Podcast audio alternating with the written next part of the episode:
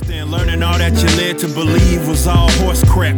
They distort so question as if you Warshak. Horsemen, forcemen, and they've long been having the course mapped. It ain't that you can't see, cause you can find it, Holmes, it's that you don't want to. You cope by putting the blinders on. I've been trying to find some kind of way. Welcome back to the Underground. This is episode way, the one that 57. makes nonsense 'cause you I'm joined once again, and almost as always, by Joseph Wild West pimp style. Nations. What's going on, my cowboys and cowgirls? That's what I'm gonna start saying now. Oh, Uh, man, how are you doing, dude? uh, good. Not any Um, different from recording this. For those who don't know, we record on Monday both episodes. So yeah, we, we go uh, through this. I mean, I've saved some stuff. I mean, yeah. um, Well, I'll just get right into it, man. If if y'all want to support us, we do a value for value system here, and that means you can donate via your time, your talent, and your treasure. All of our links are in our show notes. You click the direct me link, and that will take you to all of our links, our social social media pages, our YouTube and Odysee page, where you can uh, subscribe, like, and comment if you like the material, uh, and then our PayPal donation link. And as always, the two best things you can do is download our episodes and share them on social media. yes. Uh, we also have a Discord as well. If you like to join that, you can. If you like to run that, let us know. We'd appreciate it. All right, so we can just kick right off into The Witcher then. Yeah. Or no, you're gonna. Well, so I wanted to uh, just mention this because you haven't you haven't watched it yet, um, but But I'm going to. you're going to. I don't think you'll regret it either. Um, Nope. Yeah, so I, there was a show that came out on Netflix a couple weeks ago called Arcane, and I'm not generally a big fan of animated shows. They just they Same. they're it's Unless it's uh, DC. sure it has to be like really something you know what i mean uh for me to really get into it is i uh, anime generally at this point in my life except for some old stuff that i've always really liked doesn't do much for me um and modern stuff for sure is usually not uh something that i tend to enjoy i love into the spider verse um for the most part uh and uh, Arcane came along, and I'd heard people on other people's streams constantly recommending it to people, and so I was just like, you know what? I was like, I got nothing else going on right now. I was like, maybe. I was like, maybe, maybe, maybe there is something this year that uh, is worth my time, Mm-hmm. and it was. I'm gonna rewatch it. Uh, Oh, nice. I'm gonna rewatch the whole thing, uh, and uh, we'll we'll be doing something about it in in the coming weeks. Um, I'm not really in a hurry to like get that out necessarily, but um, yeah, it's great. Uh, you know, it's um a majority of the main characters are female. Mm-hmm. There is, and this is one of the reasons I want to rewatch it. As far as I'm aware, there's not even like a reference to, oh, look at the females who struggle. You know what I mean? Which I can't say about the thing we're talking about next. Um, Right.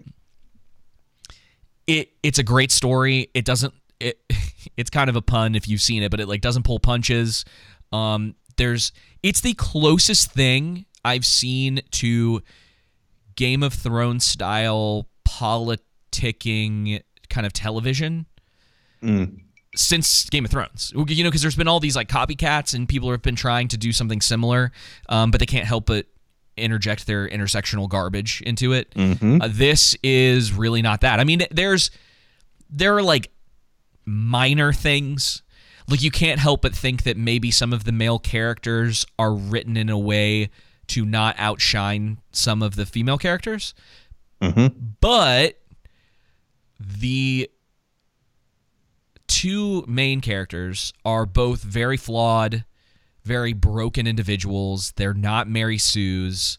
Um, it is such a breath of fresh air. Like I cannot and it's it's one of those things where it's not like the Tomorrow War, which you're just like, oh man, I'm just glad there's not a lot of uh, garbage political nonsense and Right. intersectionalism in this, even though this is kind of trash. Uh, this is legitimately good. It's surprisingly well written. There's depth to characters. Um, it again, like it just it like I don't know, it just does stuff, and mm, I I've been stuck on it a little bit because I haven't been able to stop thinking about it. Like it, it, it kind of has had some headspace uh, since I watched it, and part of that is because nothing has really come out this year that's been Yeah. like Spider Man's kind of been there too. It's funny how it's like been. I thought Spider Man was a good movie. Yeah, um, Dune sort of does, uh, but it's been it's been a very uh, rough year for television and movies. Yes, it has. been. And uh, listen, we're gonna we'll go we'll deep dive on it uh, whenever you finish watching it. But I I recommend it. I, I keep telling people. So and you know what the thing that people keep telling a lot of people have told me what's that? they're like, well, I don't want to watch it because it's based on League of Legends in like one way or another. Mm-hmm. And everyone's like, well, I don't want to watch it because of that. And I'm like, okay, I get it. That's partially why I didn't want to watch it. You wouldn't even know if it didn't say under the title that it was like a uh, that's the property that it's based on. Mm. You wouldn't know. That's good to know. It Because that's why I also didn't want to watch it was because of that until I started seeing people recommending it. it, So, and talking to you, so. it's so good. It's why I want to go back and watch it because I want to be like, all right, now I really want to dig into like the detail of what's going on, and see And sometimes you have to process things to Mm-hmm. do that, you know? Absolutely. So yeah, highly recommended. Um, especially if you're into animation. The animation's really really good. Um, there's like a couple, and these are like minor detail type things that you just I can't help but pick up on. There's like a couple weird shots in it where the animation felt off. Um, but yeah, it's it's really that's okay. really cool. I Can't say that for this next one. And even though they didn't use animation, they use CGI. I'll let Uh, you. I'll let you start. Um, and then I'll. So yeah, we're going to be talking about season two of The Witcher. So if you haven't seen it, there's going to be heavy spoilers. Just want to go ahead and forewarn you, and we'll begin. I did not think it was good at all. I thought the first episode, you even say the second episode was good, right? yeah. but man, especially the ending too. It's bad for multiple reasons. Mm-hmm. One of the reasons being that with The Witcher, from those I, I haven't read the books. I only played the third video game, so I haven't even played both of them. But I plan on to. I'm getting a PC well, soon. so they're not technically canon. The games. The the games aren't. No, so he can I just well, we're in spoilers, right?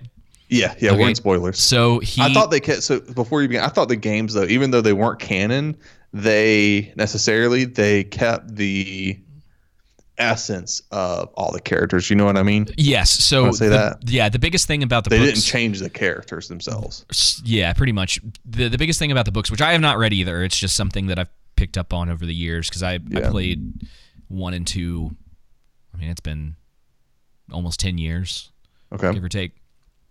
But uh, Geralt dies at the end of the books. right.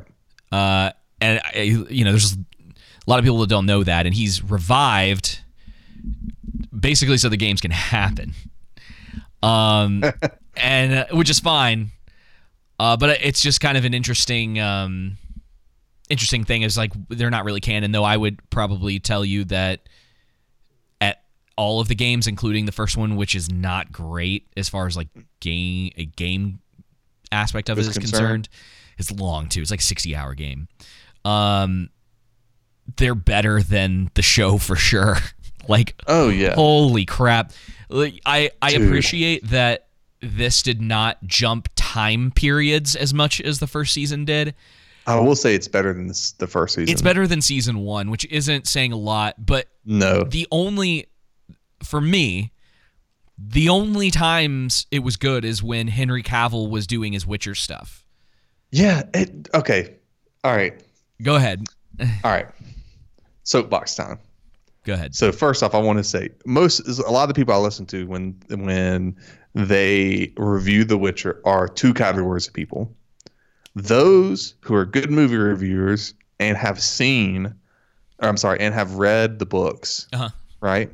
And then those who are Which- good movie reviewers and haven't read the books. right So you get two perspectives. One perspective of someone who knows the books inside and out, in which people like that are going to be more critical of a movie.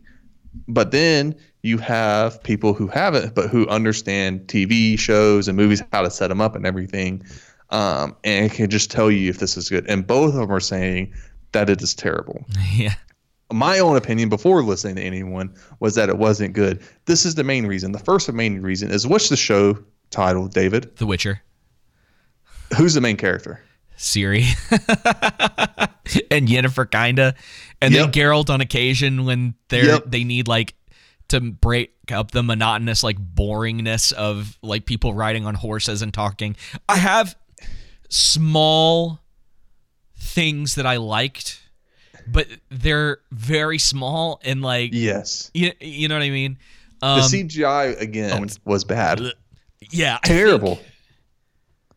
Like there are some I was gonna say there's like occasional moments where I was like, ah, and this is the thing though, is like it was usually, oh, that's not that bad, and then there's other moments where you're like, oh, like what? yes. It looks un like it wasn't finished. At, at It does, times. and like some of the fights with monsters are just like, ugh.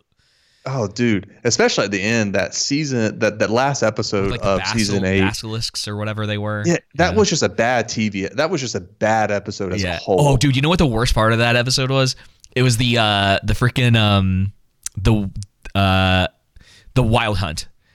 They looked Oh, all yeah. they looked ter- they looked like villains from the Hercules television show in the 90s. They look like villains from uh, Mortal Kombat Outer World. Oh, in the uh, yes, like- yes, 90s 90s out like weird. Yes, absolutely. I agree. It was so Oh, and it's man. so annoying because the Wild Hunt is supposed to be like legitimately terrifying. Like these are supposed to be some of the most powerful people in Yep. Witcher lore and you have like they just look like it looks like bad cosplay. Yes, it does. Look like looks like terrible It- cosplay. it- okay, okay. Before Anyway. we get too ahead of ourselves, Yes. um, Well, we don't have to go episode by episode. It's you know, Nope. it's kind of just overview, but keep going. yeah. So I want to say what I mean though is say we can we can talk about that. The I want to save talking about episode eight. I guess we're already in it. Who It's cares? too late. Yeah. It's too late. It's too late. Yeah, it was bad cosplay. Yeah. bad. That episode as a whole was just bad. Just like get Geralt, Geralt, I'm sorry, Geralt talking to uh, Ciri possessed by uh, the demon. Yeah. And just, you know, the entire episode just saying, You're stronger than this Ciri. You're stronger than Uh-huh. Ciri. Come back home. And don't get me wrong, the shine literally the shining star of the show is Henry Cavill. Henry Cavill Mm-hmm. He's putting effort read- in, man. Oh, he put Yeah. so much effort Yeah. in. He is he is holding it He's- together because he's, like, he doing gets the- the, character Yeah. spot on. He's trying to do his best inter. Uh, I, it- holds up, but he's doing a um, his interpretation of the voice from the games because Mm-hmm. that's the only reference to that specific voice that I'm aware. I'm sure the Yep. book mentions that he's got like a gravelly voice or whatever, but that's specifically the voice from the games. Yep. Um, yeah, I, I that's what I'm saying is that when he is the focus, which is maybe a quarter of the show if I'm being generous, uh it's pretty good, right? I mean, there's still a lot of the same problems that it's like the production looks pretty cheap. Um yep. the action doesn't always feel Isn't- quite right. Um, it doesn't Yeah. flow the way that it should, right? Because the whole idea is that like the Witchers have different like fighting styles and they use them for different reasons. Um, And you never really get that intention. This feels like a show where, like you were saying, like Henry Cavill, the actor, cares a lot about this. Yes, and does. it doesn't seem like anyone else cares as much as he does. No, it doesn't. That's a, a lot of the people I've gathered from those who've read the books, right, and then those who haven't. Each said, but specifically those who've read the books, that doesn't seem like the showrunner. And again, this is what we keep bringing up: has a love for, you know, the the, the novels, right? Has a love for The Witcher and and, and what's been created. Yeah. And again, it's not that you can't introduce new ideas, new themes. Wait, so sorry, are you saying the showrunner doesn't or does have a doesn't? doesn't? So okay. Does not. Okay. and and again this is what we keep talking about is that it's okay if you want to introduce new ideas and and everything and but you want to keep the essence of who the character is and, and you know the, the the different themes and elements that the author has right Yeah. it's okay if you want to bring like basically kind of how it goes is in my opinion i think you want to do 90% source material and if you want to do new material 10% because the author's already done all the work for you I would have just just just a thought that popped up the top of my head. I would have just said it after the books. Just be like, this takes place between two and three of the games. He, we're Yep. gonna we're just gonna we're gonna do you know we might poke around and talk to the developers and maybe the the, the guy who wrote the books and we'll have um some sort of like little connection thing in here maybe like Ciri and some of these other characters you know will show up but like yeah they're they're trying to adapt something that really needs someone who's passionate about that about the work yeah to do it. and has the Because they- the budget to also do it Yes, because they obliterate Yennefer. Yennefer is not who she who she is in the books or in the video games at all. the game she's only in the completely- last one Yeah, yeah. sorry well, i'm being. I'm, I'm sorry Yeah, sorry. yeah, the game. It's okay. In The Witcher Three, um, she's not.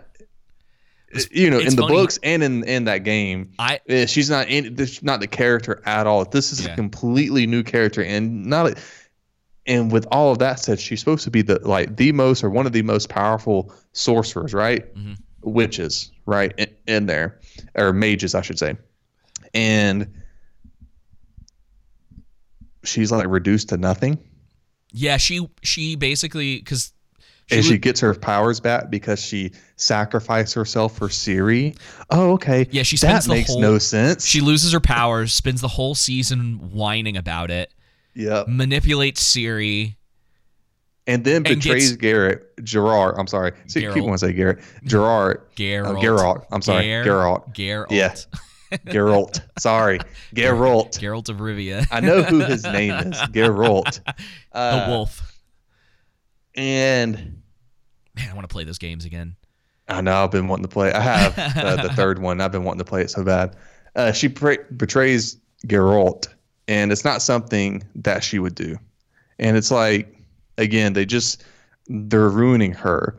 And not only that, but I couldn't believe that they were trying to re- rehabilitate Trish Triss's image by giving her more scenes and making her hair like redder. It seemed like as the show episodes went on. Yeah, I keep forgetting that's Triss. you know, I, yeah. I don't. I, She's I don't great know. in the- It's she's funny great in because the they games. took her. I I, don't. I think they do show her idealistic nature some. Yeah. But they took her iconic title of the 14th Hill and gave that to Yennefer as if Yennefer wasn't already powerful enough. yeah. And then there's just that terrible justification with Yin regarding her powers. And, you know, she sacrificed herself for Ciri after whining about it for the, you know, how she lost him at the end of season one. Well, they're doing know. yeah, they're doing Triss dirty. Uh, Yeah. She. It's really funny because again, if you've played one and I, I think this is, this is just a theory, right? And I'm I'm talking just talking about the games for a second, but it feels like it, Okay. it connects. Um, if you've play if you played The Witcher one and two, right? My assumption would be at the in the third game, you send Yennefer packing. Maybe that's my bias because that's exactly what I did. I was like, get out. I was like, I don't know you. Get out of here, right? Um, and uh, if you because his love interest wasn't Yennefer, was it? in the games, no, it's uh, Triss. Yeah, that's what I thought. In Yeah. games one and two, Yeah, she's, and then when three the comes main, in, like- it's Yennefer and Trish, right? yes, uh, along with uh, other people, kind of. Yeah, right, right.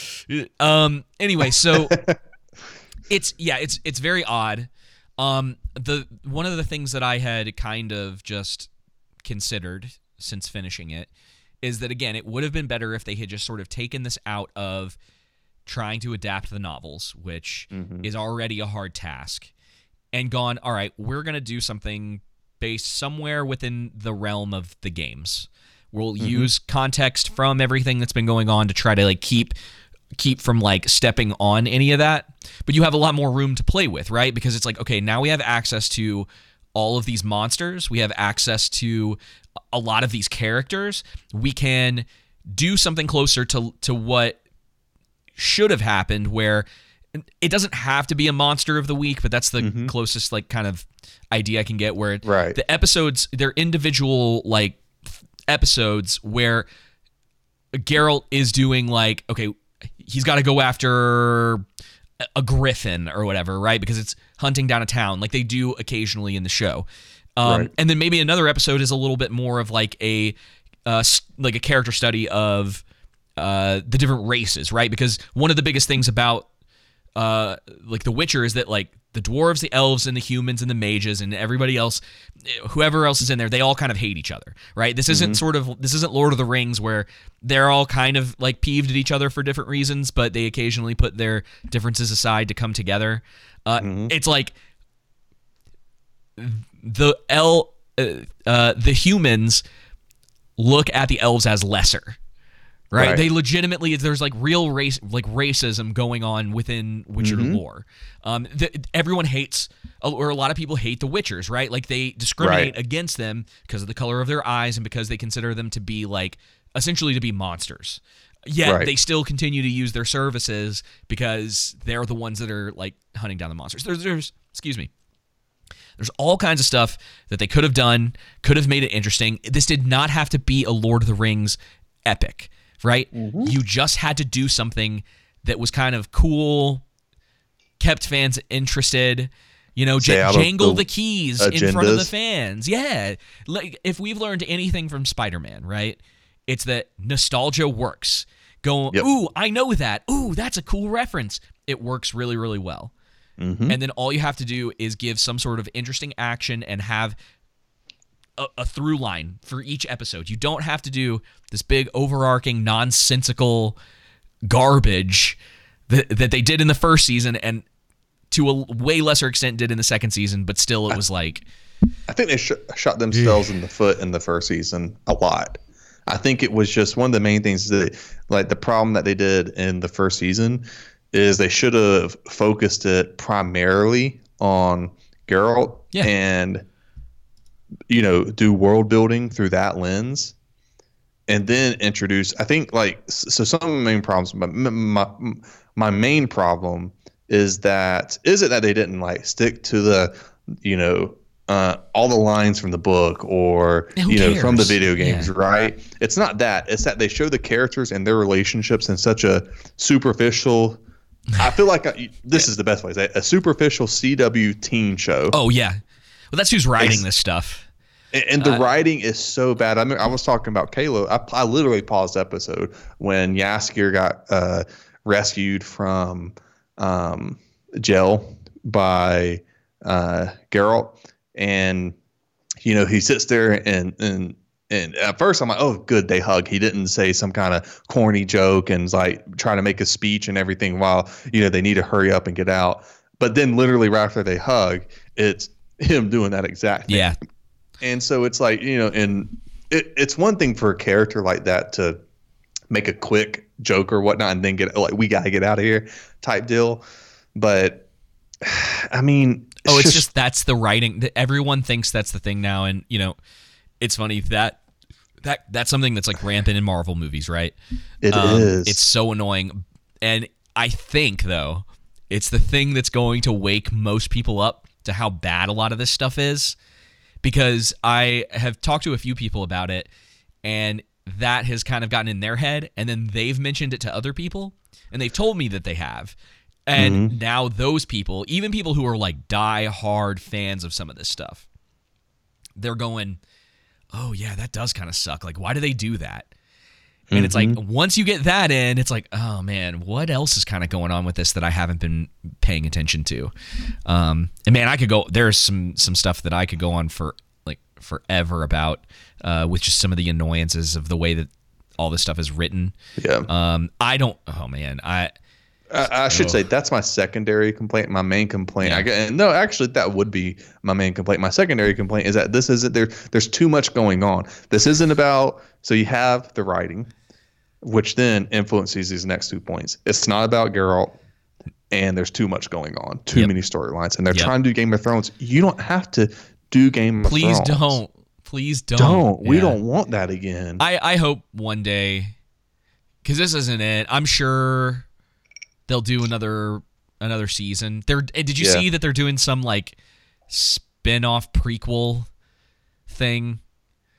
Of The Witcher. Yeah, it was at the end. They had some sort of like trailer at the end of the last episode or something Oh, like that. You guys see it. probably probably cut it off before then, but it was just like I, you know, I left it. I was in the middle, kind of like the end of that episode. I was like, okay, can we please end this? I was like, you've already gotten past like the big fight. Why is there still another like 10 or 15 minutes left in this? Like, come on now, let's go, let's get this done. And then I left the credits rolling, and I was like, oh, they're playing something else.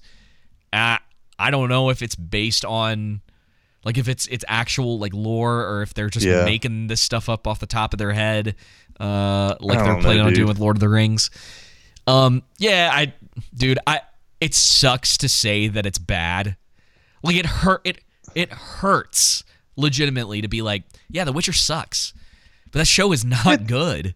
It, it, it's to me, it, yeah, it's not good. And Henry Cavill is doing all I he can. It's a poll, you know, for one thing, it's a uh, Polish epic, right? Right. Um, fantasy novel. It's a Polish ep, uh, fantasy novel. And no, no problem introducing whatever race or whatnot, but make it make sense. Everyone's so like that's the one thing Game of Thrones did perfectly is that it you you got to understand the world Yep. and then again, as we mentioned, the further north you went, the wider people became, the closer to the equator that you went, the Yeah, darker their skin became. This is just everywhere. Yeah, it's like nothing makes right. sense. You got, you know, Though I think I'd have to go back and play three again. Um, I think that they kind of mess with some of that, but they definitely do some race swapping in the show for sure. Um, I don't not- care. yeah, I don't care. Just like, ex- exp- like make it make sense. Yeah, they yeah. There's not. plausibility. You know what I mean? Yeah, it's But definitely. I think it's good. I think place. they should do that. That's fine. I don't. I don't really have a problem with it when it comes to uh, Well, it's fantasy for the most part. yeah. The problem is it's Polish. Yeah. exactly. The source, and that's the thing though, is like source material doesn't matter to any of the people writing or producing this stuff, right? The people who What are did that mean? I, I saw earlier. It'd be like uh, Ryan Gosling playing uh, Obama in a memoir on him in a movie. Um, and no one, everyone will just go, oh, well, that's what aboutism. It's like, but it's the truth. Right. You know what I mean? It's you're not gonna have uh, like Ryan Gosling playing T'Challa Right. or um, the girl who played Ciri in this playing um, T'Challa's sister. Siri, Exactly. right? Or uh, Shi- Shiri, or, or yeah, whatever. It's it's actually really you close to close. Siri. Um, yeah, so it's it's just like, hey, let maybe we can be a little more respectful to the source material. And if Wait, like they do a good job with the with the mages and with the witchers. Okay, that makes sense. I can see why there's yeah, but uh, what's her face? races there. What's her face? That's the she's the black mage or whatever. Oh yeah, she's, She's really good. Her acting's great. Yeah, but she's definitely like pale white in the uh in the games. Oh yeah. She, Yeah. Oh yeah. Yeah. She's she's a massive jerk too, which is really interesting that they decided to cast uh that role the way that they did in that context. Right. so yeah, I, I'm gonna watch it again. I'm still processing a lot of it, and it's mainly just because Henry Cavill's acting so great. and He captures the eps, he captures the essence of the character. And don't me wrong, I think everybody's acting is great. And the it's not the actors or actresses at all. It's purely just the writing. And this is a problem. Yeah, you get someone so. who doesn't love the source material, and this is what you get. It's boring. Fine to introduce new things, but you want to keep the characters and their essence the same, and that's Sure. what uh, Henry Cavill does a great job of. It's also and I think the actors and actresses are doing the best they can with what they've been giving. Yeah. But if you if you don't have anything going on, right? Mm-hmm. Like it's just it's boring. Yeah, You're like, all right, well, I thought the CGI was worse. I don't know. Maybe so I just need to rewatch pig guy- season one. I thought season the- one CGI was better. I I'd have to go. I'm not planning on watching either of these seasons again. I like because I almost went back and watched season one, and then I went, nah, I kind of remember enough of what happened. I was like, I'll just watch the intro thing, and that'll that'll clear my head up about a few things. Um, dude, yeah, I, I don't even know if I'll watch season three. Have you seen the prequel with um Vesemir? No, You should watch that. Highly recommended. It's like an, an it's like an animated movie with Vesemir when he was younger. It's called Okay. uh, like Winter or shoot, I can't remember. Um, anyway, it's on Netflix. It's like an hour and a half, maybe. Uh, oh, is that one they, uh, the Nightmare of the Wolf? yeah, Okay. it's good. It's really good. It's kind of probably the direction they should have gone with uh, this.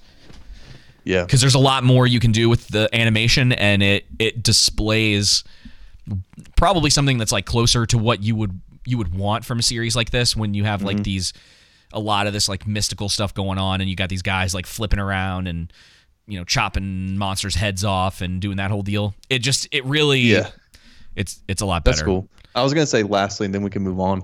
Um, so along with like one of the things that makes sense, the reason why like the the okay, why you see the races just everywhere and it doesn't make sense, and just you know their entire world is that they didn't and they still haven't done a good job world building. You still don't understand where Cintra is on the map. You still don't understand where uh, uh, what's the uh, the other ones. There's uh, Redania. Is that how you pronounce it? uh, Nilfgaard, Nilfgaard, um, Um, Skellige. Skellige, and then you have King Foltus, who's uh, what's his kingdom called? I forget. I think it's. Uh, it doesn't matter. Um, yeah, it doesn't matter. listen, so yeah, wait, wait, they wait, just listen, don't do a listen, good job of world building. So you don't know where anything is. That way, uh, uh, you know, you can kind of make sense with stuff. Joseph. What's that? in the seven step program, the first thing that you have to do is acceptance, right? it's just re- repeat repeat after me. Are you ready? I am a racist. That's that's it. Yep. I know it's disappointing, and it's like they're uh, just destroying IPs out there, man. Yeah. It, dude, it's okay. It's fine. And 20 years from now, we're gonna get people who's like, you know, Hollywood's gonna redeem itself, and it's like we're going to give you all these shows how they should have been. yeah, probably not. Probably I mean, not. it's it's one of those things that just like Mega Man. Um, I was telling my buddy Jake a couple weeks ago. I was like, they're just coming for everything. I was like, I'm surprised. I mean, obviously those Ninja Turtle movies were pretty terrible. I was like, but I'm surprised they haven't come back for the Ninja Turtles yet. You know oh yeah. mean? Oh, they're coming. Oh. Um, Don't, all right. This don't count Hollywood out. Okay. Well, we got a couple other things that we want to talk about, and I actually have a clip for once, which is kind of unusual. Um, All right. So there's some stuff going on at Activision Blizzard, and I thought it would uh, be kind of just a good update because they've been going through quite a bit of drama this year. So, Okay. um, just word of warning: um, a majority of games media is uh, very left leaning. Um, Okay. And I, I don't really want to break down like their personal politics or whatever, but you might hear just, you know, it's a trigger warning, I guess, that uh, some of this occasionally there's like some stuff like snide comments or whatever in the middle of trying to like tell people the news. It's kind of irritating.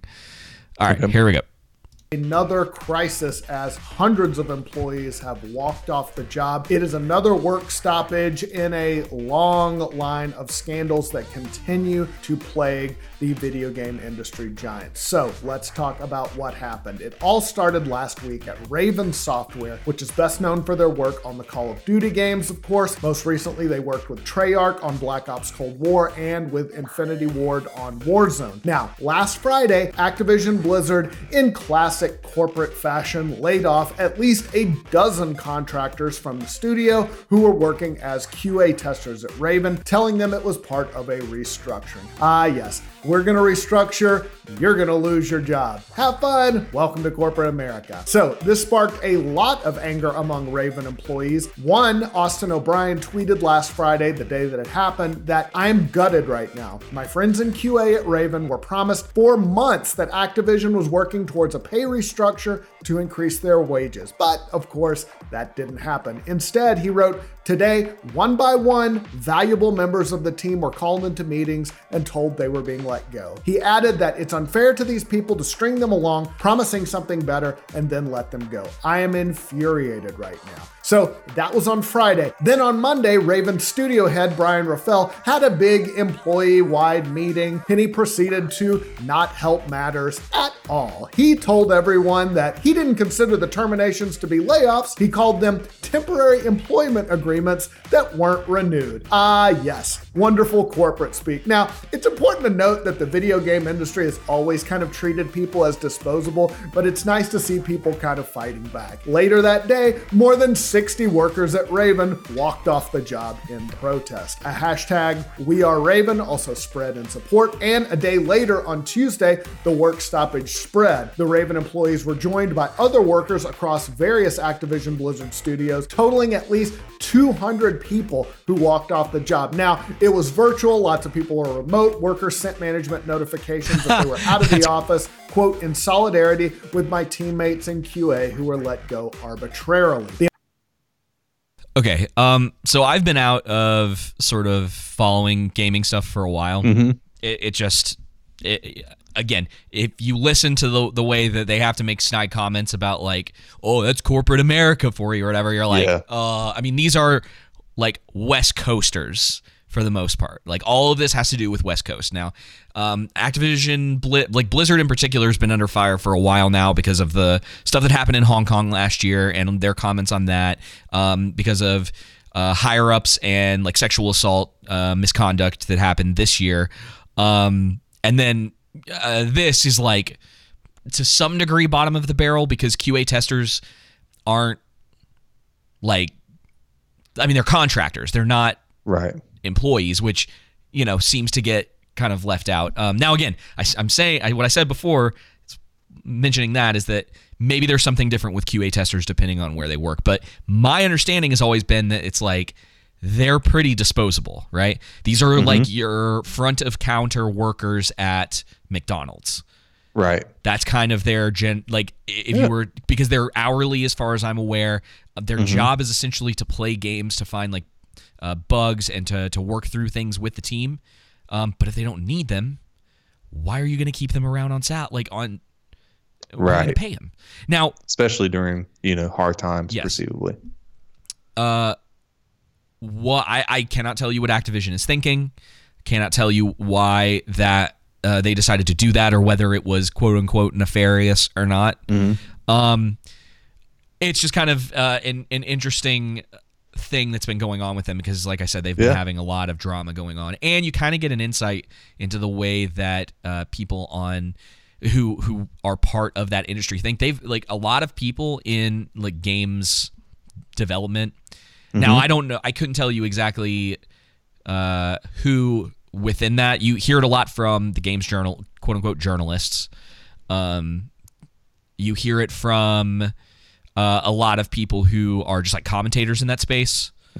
Um, that they want to uh, unionize. So they want to like make unions out of all of these like gaming things because working conditions are hard. Um, I don't know how much you know about this. Game developers, right? So the people who are like programming, uh, I would assume, uh, well, I w- maybe not the writers as much, but the people who are like working on like the core development of the games, they make 6 figures. Mm-hmm. Sometimes they have to work 70, 80 hours. Right. Makes And- sense. In order it- to make six figures, that's generally what you're working. Right. These are people who are like, at least from, uh, depending on what we're talking about, they're, you know, top of their game, right? So take like Naughty Dog, for instance, right? Uh, no matter what you think of like Last of Us 2, um, they're the people who are um, developing the games, right? Who are coding, who are doing a lot of that stuff. These people are making six figures, and sometimes they have to work really long hours. Um, now, I understand that working conditions can be like a problem. Um, and I'm again the the politics of it as far as like I mean like stu- in in studio politics, not like left right politics. Um, can probably be difficult, and there's definitely a lot of garbage stuff that happens, and I imagine people have been threatened. Uh, and been like, oh, well, like, who are you going to go work for if you lose this job? Like, you're already getting paid so much. But it always seems a little unfair to me that um, people have these like comments to make about this stuff as if like the working conditions are awful and they're trying to point to things like this. And then um, it's like yeah i don't know man. Like if you were working at a if you were working at like a fast food restaurant you're making $14 an hour right? And your uh, your manager or someone who's like integral to the business is making like double what you are or more than that um, and then they're gonna like let people go because you know things have been slow or whatever. It's like they may let that manager go. It's like but you're way more expendable because you're a lot easier to replace. Mm-hmm. and it's like Yep. i know it's like it sucks sometimes right? And they, there are definitely things that are unfair. But I, I i don't know. We've talked about it with like gamergate and some of that stuff in the past. But they're so like i sometimes i think the gaming industry is so whiny Like they do nothing. Mm-hmm. yeah. This has been something that they've been complaining about for like 10 years. There's always Yep. some sort of weird thing that, you know, and now you've got a lot of this like intersectional stuff coming in. Mhm. And um, games are getting worse and they're they're getting a way more uh, like samey. Uh, it's probably Yeah. that's the te- the technical term term is samey. Right. Um, and it's just it's such a, a, a like a turn off for me in so many ways. Like I have such a hard time like playing games now. Um, Yeah, I I, uh, I i've been playing Hitman a little bit, like the new one, uh, Hitman Yeah. Three, and it's great. Super simple stealth game, awesome. Team went out on their own. They you know they own the IP. They were actually like giving it back. Um, from Square Enix, I think, Mm-hmm. if, I, if I remember correctly. Wait, who put that game out? It doesn't matter. Whoever was their original publisher gave them back the IP, which is like almost unheard of. Um, so it's really cool that stuff like that occasionally happens. Um, but yeah, it you know what uh, the other thing that's interesting. You remember what I told you about sort of like the left leaning nature of all this? It's really funny to watch like because I mean most of these companies are based in California, so in in the big cities Right. in California, San Francisco, um, L.A., that whole deal, um, and so you have all these people who politically I, you could probably say I would say ninety five percent of the people who make video games, right, at least on the surface, claim politically that they're left, right. and They these are the these are the same people that are falling into these allegations of like treating their employers ter- or employees terribly, sexual bad assault, work conditions. yeah, sexual like assault, all of all that of that kind of stuff. And it's like it, it's what is it? It's like the the pot calling the kettle black or whatever. Yep. Um It's quite ironic. yeah, yeah, yeah. So I just kind of wanted to bring that up because we don't talk about games on here that often, and um, I had run across that recently, and with all the stuff that Blizzard's kind of been uh, dealing with this year, that that felt like the uh, the icing on the cake. Um, but I do want to get to this last thing um, Okay, before let's the. Spider-Man review. Um, and partially because you know we have to like continue to talk about this because Eternals does such great numbers for us on YouTube for some dumb reason. Um, but uh, this was this was actually interesting, and and I think you'll. I don't. Have you read this this article? I have not. Okay, cool. So this is an article from uh, Bounding into Comics, uh, one of our go-to sources at this point. Um, it says Marvel's producer Nate Moore attempts to explain abysmal Rotten Tomatoes scores for Eternals. So before I read this, we'll, we'll, let's play a little guessing game, Joseph. Okay. Um, what do you think he blames the scores on? White supremacy. Mm, okay. Anything else? What else? Anything else come to mind? Oh man, I'm drawing a blank right now. Okay. Uh, so they just kind of go through. I just want to get to his thing. So Eternals currently sits at a forty-seven Oh, the pandemic. Mm, okay. Yeah, yeah, yeah. That might be a good one. Um, it's sitting at a forty-seven percent right now on Rotten Tomatoes, and it goes over like all the different like numbers, whatever. Um, more comments, Moore's comments about the abysmal Rotten Tomato scores uh, came during an appearance on The Ringer, uh, recapping all of the Disney Plus announcements that they had had a little a, a little while ago. Um, I, we kind of covered it on here. It's it's a ton of like a ton of stuff. Most of it looks like garbage. Um, his uh, blah blah blah. More. Uh, see. His answer came after he was specifically asked about Marvel Studios' reaction to the Rotten Tomatoes score for Eternals and whether it will affect how Marvel makes their movies. Says Moore responded, "I think it was shocking. Uh, I think a little bit of that is expectation, which is weird, right? Right. Um, I was like, I don't know what you guys were expecting and who you were listening to, but It's that bubble, man. I'm telling you. yeah, I think you're right. They all. I, that's the thing is that you you know you go back and watch any of the interviews and they were all kind of like on branding and message the whole time. Um, it's at the beginning of our Eternals review where it's just like diversity, diversity, diversity. Oh hey, there's a gay couple. Diversity, diversity, diversity. Right. Um, uh, he says, "Look, going out of Avengers Endgame, everything was a bit under the microscope. Uh, this movie was intended to be the first original after Avengers, which uh, I don't. What does he? I guess original character. I'd have to look back at the thing, but it's like, what about Shang Chi? yeah. Right. Like doing Shang Chi dirty? what do you mean by was, original Yeah. after Avengers? um, and then COVID hit and everything changed. Yeah. Uh so yeah, so he says that, after the Avengers, oh, and then there you go, ding ding, COVID hit and everything changed. Wah wah. From there, Moore pointed out uh, Academy Award winner Chloe Zhao. Zhao. Um, in the meantime, Chloe. Oh, so Chloe won an Academy Award. Um, She wasn't an Academy Award winner when we hired her. Actually, hadn't made Nomadland when we hired her. So I think the expectation on that movie started to grow. Right. Um. I would say no. Uh, I think yeah, everyone. I would say no as well. I think everyone that was paying attention, uh, they knew ahead of time that she had gotten this before uh, winning that Academy Award. Right? Like I wasn't even paying super super close attention to Eternals, and I knew that because she got the job to direct. Nomadland had been nominated, right? And it was like, oh, and I, and it was one of those things where you go, I bet she's gonna win. Win And the minute she's she- directing. Yeah, the minute she won, all of the commercials said Academy Award winner Chloe Zhao. So their expectations were their own doing. Yep. They were the ones that were like pumping this up, and I I think a lot of people saw through it. Um, he continued.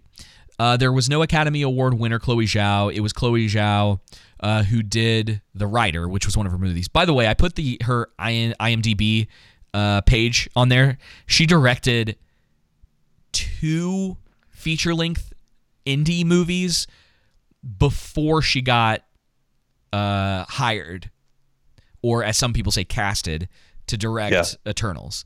Um, everything else she, I didn't even count the shorts that were in there, and it because and it's like okay, Marvel is, uh, Marvel puts out this two hundred million dollar movie. I think it was a little under that, right? Wasn't it like 100, 160, 170 Something million? like that.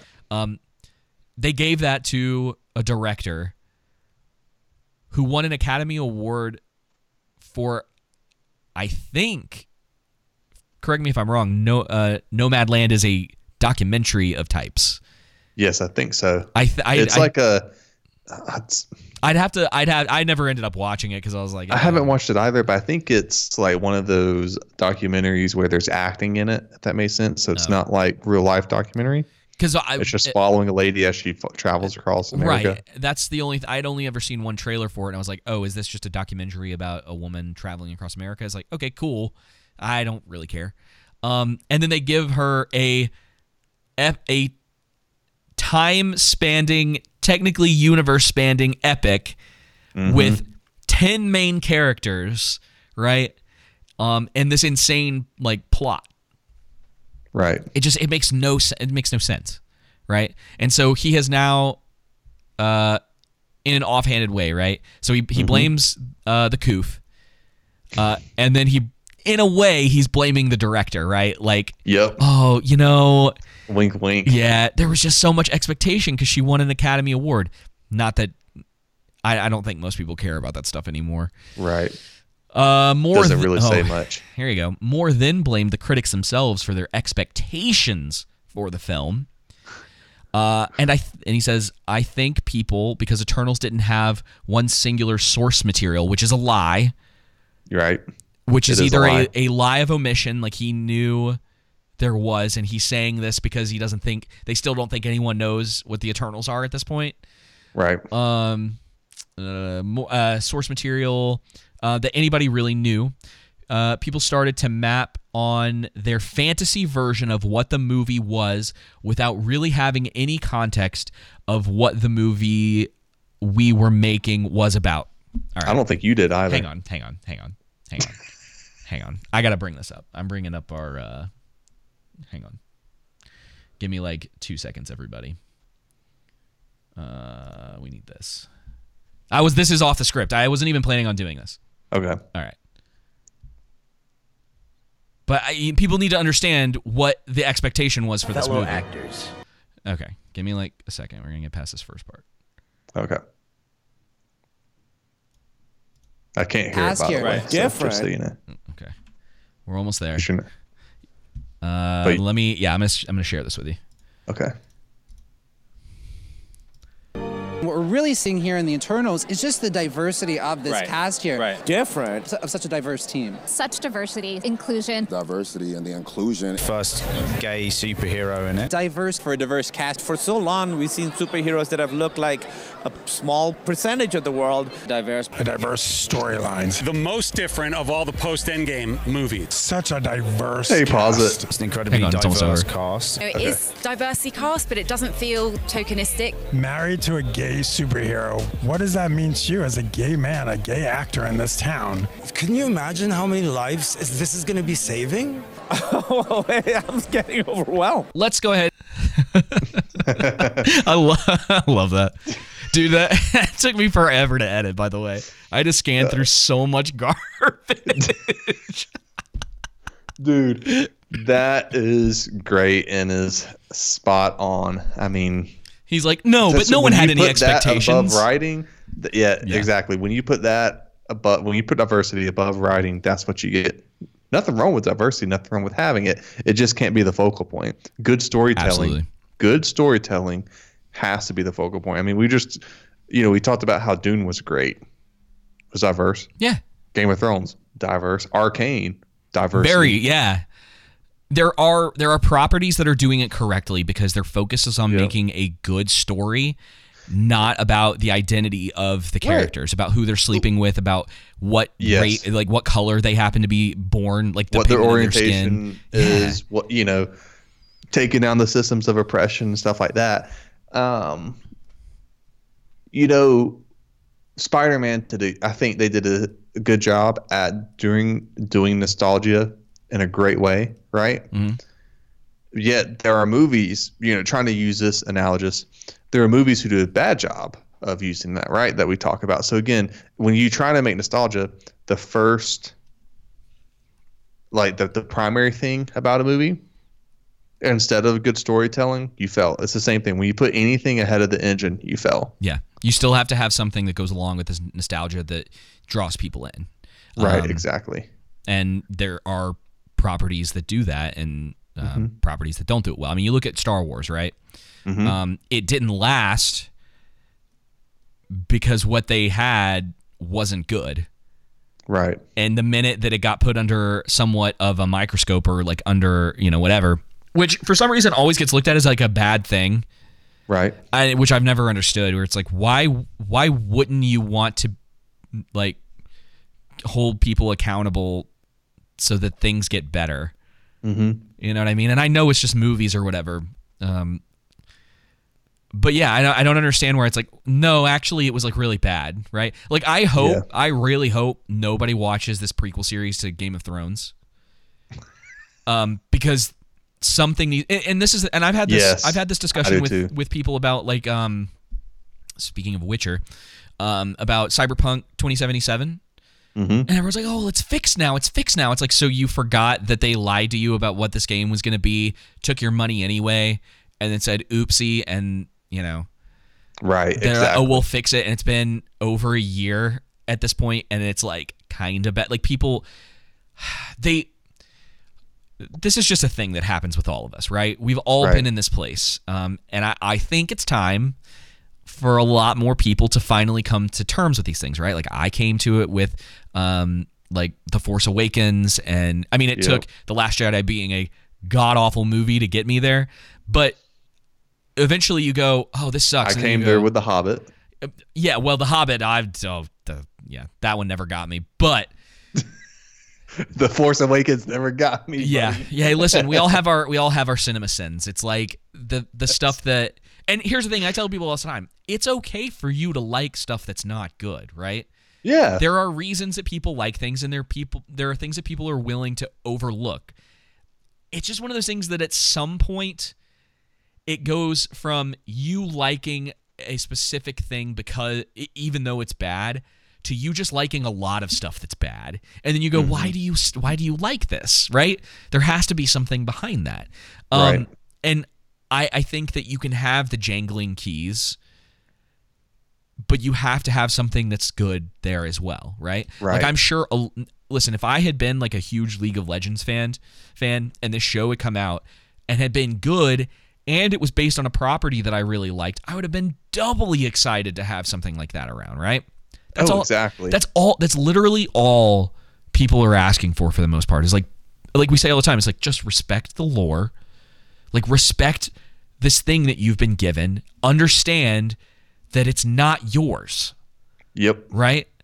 Now, fans can be nuts. I understand that. There is definitely a balance, but I just don't I I don't know. I don't know why uh, it's such a problem other than you have this like like we talked about it last week the, the whole ESG thing uh, Mhm. where it's like everything just has to check box. I mean, you look at the Academy Awards. I think we talked about that a long time ago. Maybe maybe back when it was coming out, but the the whole list of stuff that was required by the Academy Awards for a film to even be considered at this point, and it was all this intersectional garbage, like all this ESG stuff, where they're like, well, you have to have this number of like women working on the film, and this number of like, I don't even think they say minorities, they say like um underrepresented peoples or I, they have all of these like that. all these like buzzwords all these dog whistles. Um and it's gonna ruin it. And you know sometimes i'm just like good Yep. Sometimes I'm that way as especially with, well. like, and with you're going to see it with indie coming up with better stuff, indie movies and shows and everything. Yeah. Especially with Hollywood, the whole Me Too thing, that obviously being a um like a front.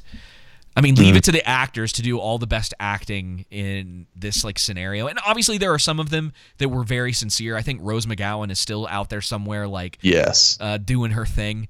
Um, which has been really weird. She's been maybe red pilled a little bit. Yep. Um, she's never gonna work in Hollywood Hollywood again. I don't. I don't think. No, because she called them all out. I, I don't think I don't. There's nothing wrong at all with calling out people who have done heinous things, regardless of if they're able to be criminally charged or not. Right. And. But it's more of what we're talking about is the acting behind it and the hypocrisy. Yeah. Yeah. So I don't I don't know, man. I mean, as far as Hollywood's concerned, it, I'm I'm cool with it. Just metaphorically burning down in Minecraft. yes. Gotta cover myself there. Right. Um. Anyway, uh, so I don't think we mentioned it at the top of the show, but uh, we're we actually already recorded our Spider-Man uh, far not far from home. I hate Mm-hmm. No the titles of these movies. No way home. No more hope. Uh, um. Yeah, we we recorded that. Uh, what last third Friday. Yes. Um, from so almost a week ago from the time that this is airing. Um, if you hear this, you have two options. You can keep listening and just listen to our review this way. Um, if you want, and you want to be a, a good supporter of the show, uh, Joseph and I would both ask that you go over to YouTube Yes. and give the video some love over there. Like, comment, subscribe if you still haven't done it. Uh, and the reason is is because uh, it's my conspiracy theory, but it feels like they're throttling, like YouTube's throttling a bunch of the uh, the videos Spider-Man on Spider-Man. Yeah, Not specifically us. No, not just us. as a whole. I might be wrong. I might wake up tomorrow and Drinker's got a million views on on his video, and we're still sitting at like two. Uh, Right. but I have a, I just have this feeling that there's something going on with that, and Disney has a lot of a lot of pull, uh, and that they're throttling that stuff to try to keep it out of people's uh, eyeballs uh, because of spoilers. Um, Right. So obviously our review is very spoiler heavy. I I think probably takes us two minutes to get to the first spoiler. Um, so if you haven't watched it yet, obviously you go watch it before if you actually care. Um, I know some people don't; they just want to know what's going on. Um, otherwise, yeah, go give it some love on YouTube, and if you prefer to listen to it here, um, that's good too. But maybe go give it some love on YouTube anyway. Yes. Go do it anyway. just just us. go It'll help us out. Just just give us some love, folks. That's all we're asking for. Uh, you know, it's it's kind of like I need you to be my apostles. I need you to go out and talk about it and say, we owe this to each other. We love each other. just yeah. Go That's out and be our we need. apostles. Yeah. All right, everybody. Um, so we're gonna play that review. Uh, there probably won't be a closeout to the show because I'm not gonna like I'm not gonna do like a recorded thing of that. It's just that'll get too complicated. Um, Right. So thank you guys for listening. Um, here's the review, and uh, we'll uh, be back next week. Take it easy. It should be obvious for a movie like this, but spoilers for any for all of you out there, we're gonna like spoil this entire movie. Uh, okay. There's no. I wasn't sure I, if we were. Oh, there, how else would we talk about it? I mean, you you can't talk about two third almost two thirds of this movie uh, without spoiling it.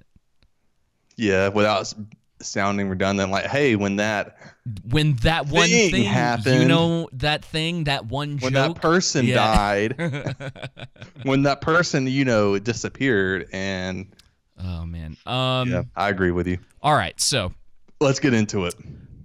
I'm just making jump sure. right oh, into the deep end. So here's here's the thing. Uh, one of one of the things that I I that came out today as we're recording this on Friday mm-hmm. the 17th is that this movie is the third highest preview opener, so meaning Thursday night mm-hmm. ever. Oh man, it is going to see. I just want to say something. I just want to say, David, will you get my soapbox out for me? Allow me to stand on it. Yes. This is what happens when you create what looks like, based on the trailers, a good movie, right? Yeah. And now, don't get me wrong. I know a that. Let me that's not indicative of how what I think about the movie. But a movie that really isn't filled with woke uh, the agenda. Let's just say it like that, right? Yeah, yeah. The message. The agenda. You're just yeah. trying to make a movie that has a storyline that isn't infiltrated by politics, right? Exactly. It's it's very nostalgia heavy. Yes, it is very very, very nostalgia, nostalgia, heavy, heavy. which is actually pretty sorry, seems pretty. I'm not I'm not familiar with the con like all of the comic books and everything with Spider-Man. Um, but I used to watch the animated show when I was younger, uh, and I think those were pretty strictly based on the comic books. Uh, and it seems pretty accurate portrayal to this particular version of Spider-Man that Tom Holland's plays. Tom Holland plays, and uh, so I would just say that it's going to smash because they didn't do a bad job of marketing. They didn't market, you know, the agenda. They just, hey, this is our movie. Right. All that good stuff. And so that's what happens. This is probably going to be well over a billion dollar movie. Mm-hmm. And it's not surprising. I wouldn't be surprised if this gets close to 300 million by the end of the weekend. I wouldn't be either. Obviously, if you're watching this after that and it didn't make it, oops. But it, you have a 50 million dollar opening weekend where or open uh, the pre- mm-hmm. uh, preview night. The only movies that did better on a preview night were The Force Awakens and Endgame. So yeah, I guess that makes sense. Force Awakens makes sense because people just like they wanted to know. To, yeah, The Force Awakens. They wanted to know what Star Wars had a huge IP, and people get too overhyped about Star Wars. I get it.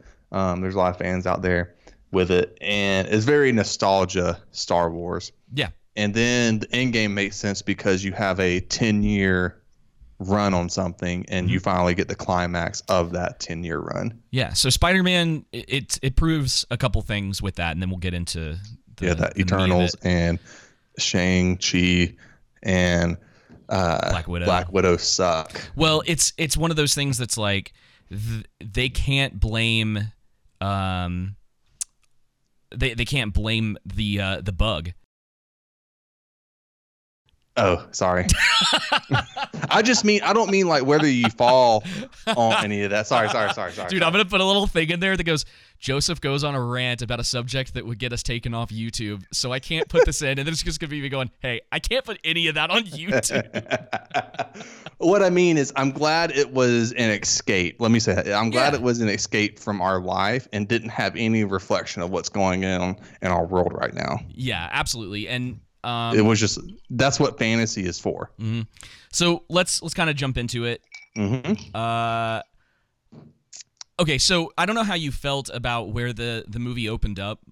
Uh, obviously, in the last movie, in Far From Home, uh, mm-hmm. it ends with Mysterio dying. Yeah. Uh, and and this one it opens up and everybody's like upset about it.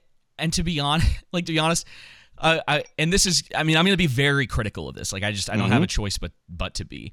It it didn't work for me. It didn't work for me either. I couldn't Kayla bel- and I talked about it too. Yeah, I couldn't believe that a guy, this this version of Spider-Man, right, who has Right. uh, endeared, been endeared in the hearts of a lot of people in New York Mhm. already, right? He's already had Mhm. that first movie. He saved the world from Thanos, right? Right. Um, a random guy who no one is really aware of except for you know the couple of days that he's in uh, Far From Home says that Spider-Man killed him with Stark technology, and you're telling me half of New York believes that uh, this is actually true? Yeah, and then this guy, like J. Jonah, Jonah Jameson's character in this, just is all head like without and and uh, that's kind of I guess really a complaint about the only complaint I have about his character is that we don't really know what uh J. Jonah Jameson's motivation is in this movie, other than he's just a jerk. Like he's he, And he hates Spider-Man and for it's some fine because uh, what's his face is his portrayal is like great. Yep. Um, but it, the whole uh, that that whole thing like just uh, from the very beginning, I was watching it and I was like, I, I can't believe that all of these people would uh would do that. And then of course, did you notice the uh the lady in the crowd who was like, Spider Man assaulted me? Yes. I leaned over to to uh, Justin because he was like next to me in the theater, and I was like, "Of course, it's the large white woman." I was like, "Of course." Um, That's too funny. yeah. So That's a good point. I have I I, I made lots of notes, so I'm I'm just kind of curious. Uh, I want to start with the first act. Okay. Because I think it's really bad.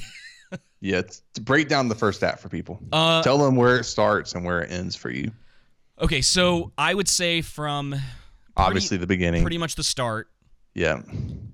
to about the point where they get into Happy's apartment before like one of the major events in the movie in in the movie takes place. So like Yeah. when he takes all of the the villains to Happy's apartment, Yeah. Yeah. un- that was a bit of a slog for me. Like I it, wasn't the worst. Thank you.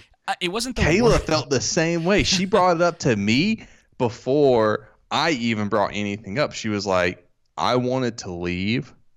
And up until like for her, it was up until the big fight between Oh, um, that uh you you know what happened with his aunt.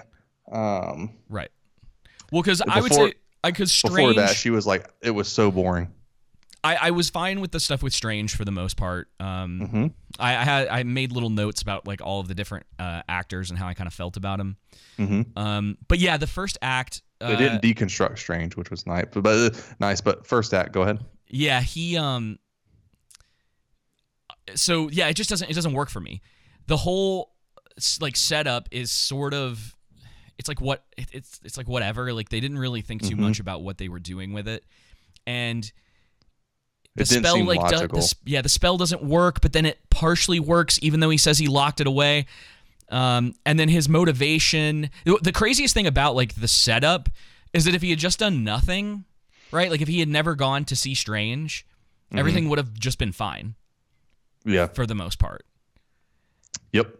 And it, And it- it- well, I, I say that in the sense that like it, it feels like at least the way that it was written, everyone would have gotten over it because everyone Yeah. gets over it the minute that Ock Doc Ock comes on the scene. Yep. Like he, As soon as help- he does. he helps his friends, which is great. Like they, but they, this is what I'm saying. They they wrap up that whole act, like all of these weird threads that are like, oh no, he's not getting into MIT. Oh no, um, some agency is upset with him. It was like Yep. unclear who they were. Uh, I'm sure that if if you're like a massive Marvel comic book fan, you might know that agency or whatever. Um, but they do this whole thing, and then Matt Murdock shows up for two seconds, and I, I went, yeah. So I had two two thoughts on that. Dude, when he came in, Yeah, the, everyone in the, the- movie theater goes, ah, and starts clapping. And I'm like, I turn to Kayla, I'm like, jangling are we just man. in in a movie with kids? I mean, grown men over here screaming because they see an actor on the screen, like, oh my gosh, Yeah. Daredevil's in the movie. I'm gonna hyperventilate. Well, like was- little girls screaming, screaming at Justin Bieber concert. Sorry, it happened so much throughout the movie to where it would they would do it for so long it would cover the dialogue. Well, that'll be an interesting comparison because my audience was surprisingly tame. Like people And went. I'm in a red state. oh, d- oh man, dude, people in the theater, uh, it was so interesting. They they were kind of like, ooh, and and I I sat there and I went, oh, okay, so he is in it. Like that's all I I was like, oh, okay, because I had heard rumors that he he might be in the movie, Mhm. and um, I was like, oh, okay, that's kind of interesting. And then like, it doesn't it doesn't like, go anywhere Yeah, it doesn't go anywhere. which is That's it. disappointing. And Yep. it's kind of disappointing. But on the other hand, I was thinking about it today, and I went, you know, if all this is is just a recognition of that, and they never, hopefully, do anything with it, that's fine. It's Hmm. completely fine. Like, don't touch Daredevil. Let it be what it was. You don't have to make another movie with him. I'd prefer you didn't because after, like, Netflix handled it very well. Mhm. And unless Surprising. yeah, unless they were going to make a season 4 that was rooted in that and they were able to be like as violent and uh I guess gritty if you will. It's like that that street level hero stuff. Mhm. Uh, I don't want it cuz it's just going to be sanitized Disney garbage. Yep. And he deserves like Daredevil deserves better than that. Um so yeah, that that happened. Um and I guess it, it was a it was humorous when he like grabs the brick as it's like it, as it comes through the window and they're all kind of like how how did you do that right but of course it's never brought up again Yep. um and it, it is a little disappointing Is a filler scene. you yeah know? i kind of wish they had like this is the thing that's kind of odd about this movie and i i don't know i'm was there anything else in that first act that you can think of that i i was the the the scene where uh spider-man and strange are fighting in the mirror dimension is like fine i guess it Yeah. yeah most of it was. Go ahead. I was gonna say most of it you see in the trailer. Yeah, most of it you seen the trailer, and I thought it was fine.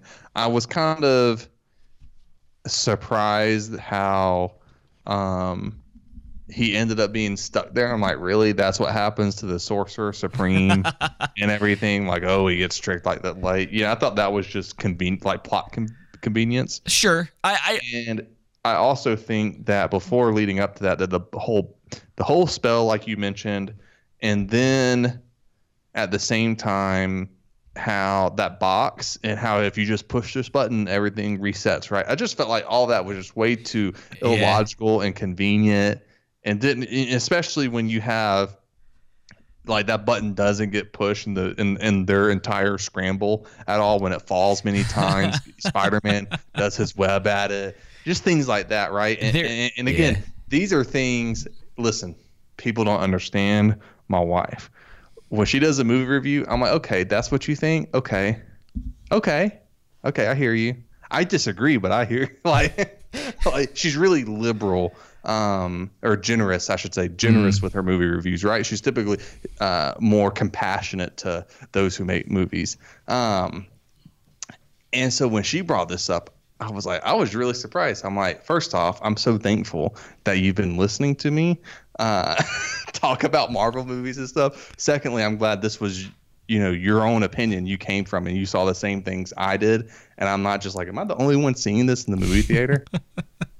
Because I talked to my, I got my haircut today and talked to my hairdresser, and she was at the. There's only one movie theater here where I live, so she was there last night, and she was like, "Didn't you just love the movie and everything?" I'm like, I mean, it was okay. yeah, that's kind of. I've been like, uh, it was an okay movie. Yeah, I If- someone says it's decent, if somebody if somebody thinks that it's a nine out of ten movie, that's not gonna like, oh, that's. A, I mean, well, because there for were, me. yeah, there were a lot of people that I generally agree with the things that are like, oh, from a nostalgia tam- standpoint, it's like an, it, it's it rates very highly for me. And I was like, yeah, I mean, there were some moments that I was like, wow, cool, but I still couldn't get over all of the weird uh, conveniences that, that Yes. happened throughout the movie. And to be honest, like, I can, I understand the, uh, the strange uh, Spider-Man fight. I'm totally fine with that. I, there's an argument for why Spider-Man can beat Strange, uh, Mhm. like one on one, um, and they, they it's it's enough, right? I mean, especially within Right. the logic of like current Marvel. Mhm. Uh, but yeah, the so the first act not great, um, and then it, it's it's odd because you know Peter saves Doc Ock Mhm. right? Oh, we wait. Can we talk about the jokes real quick? Yes, before I, I get into that. It Yes, was like please. like I don't know how you felt about it, but for me it was like 50-50. It was it was all of the stuff from the trailer didn't land, and it didn't land with Mm-hmm. anyone in the theater. There were like slight awkward chuckles Jeez, you had jokes. a more mature audience than apparently I did. I'm I promise you, dude. It was all adults in there and stuff, and people were just I'm like laughing at every single thing, and I'm like, guys, it's not that funny. No, I, and that was what Like, was so and interesting. That's one thing you know my keeper mentioned as well is that you know like most of the jokes weren't funny. I didn't. I don't.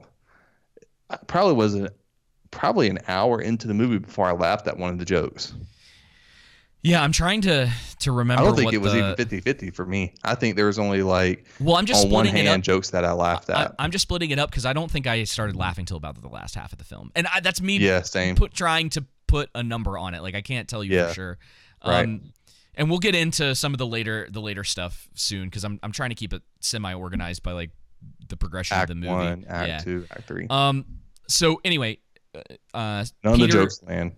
Peter saves Doc Ock, right? Mm-hmm. Um, and then there's like a, a big fight in the uh, in Happy's like apartment building or whatever because the uh, uh, the Goblin Norman uh, betrays everyone, Right. and it, it was pretty good. I mean, like I don't. Uh, it was sort of the the weirdest thing is that that it was like Doc Ock gets saved, and then he gets like uh he goes out of the building right he doesn't get tossed out does he i don't it's i can't quite remember but anyway he ends up like outside of the apartment building and kind of just yeah, is he got tossed out.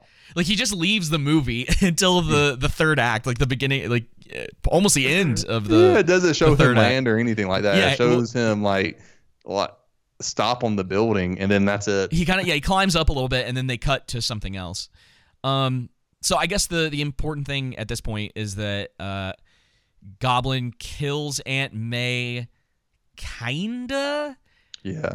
were you so i don't know how you felt It was weird, right? it was it didn't make a lot of sense because they have he throws the bomb right it blows Mm-hmm. up both peter and may look like they're fine Yeah, I noticed that and too. and they're both walking weird. around and talking for a couple minutes and then all of a sudden she's like oh and she like falls down and he has like blood on his hand or whatever uh and you're like oh um also that line the with great power or with great power comes great responsibility yeah dude it was not good it didn't work for me at all It didn't work it for me felt, either. it felt so forced Yeah, it did. So contrived and forced. it was one I the- do think Tom Holland did a great job in his acting there, and uh, in his grief and displaying that. I think he, it's probably one of the best portrayals of grief in the um, in any Marvel movie I've seen. Oh, um, Other than I think uh, I think Andy Garfield had a good one.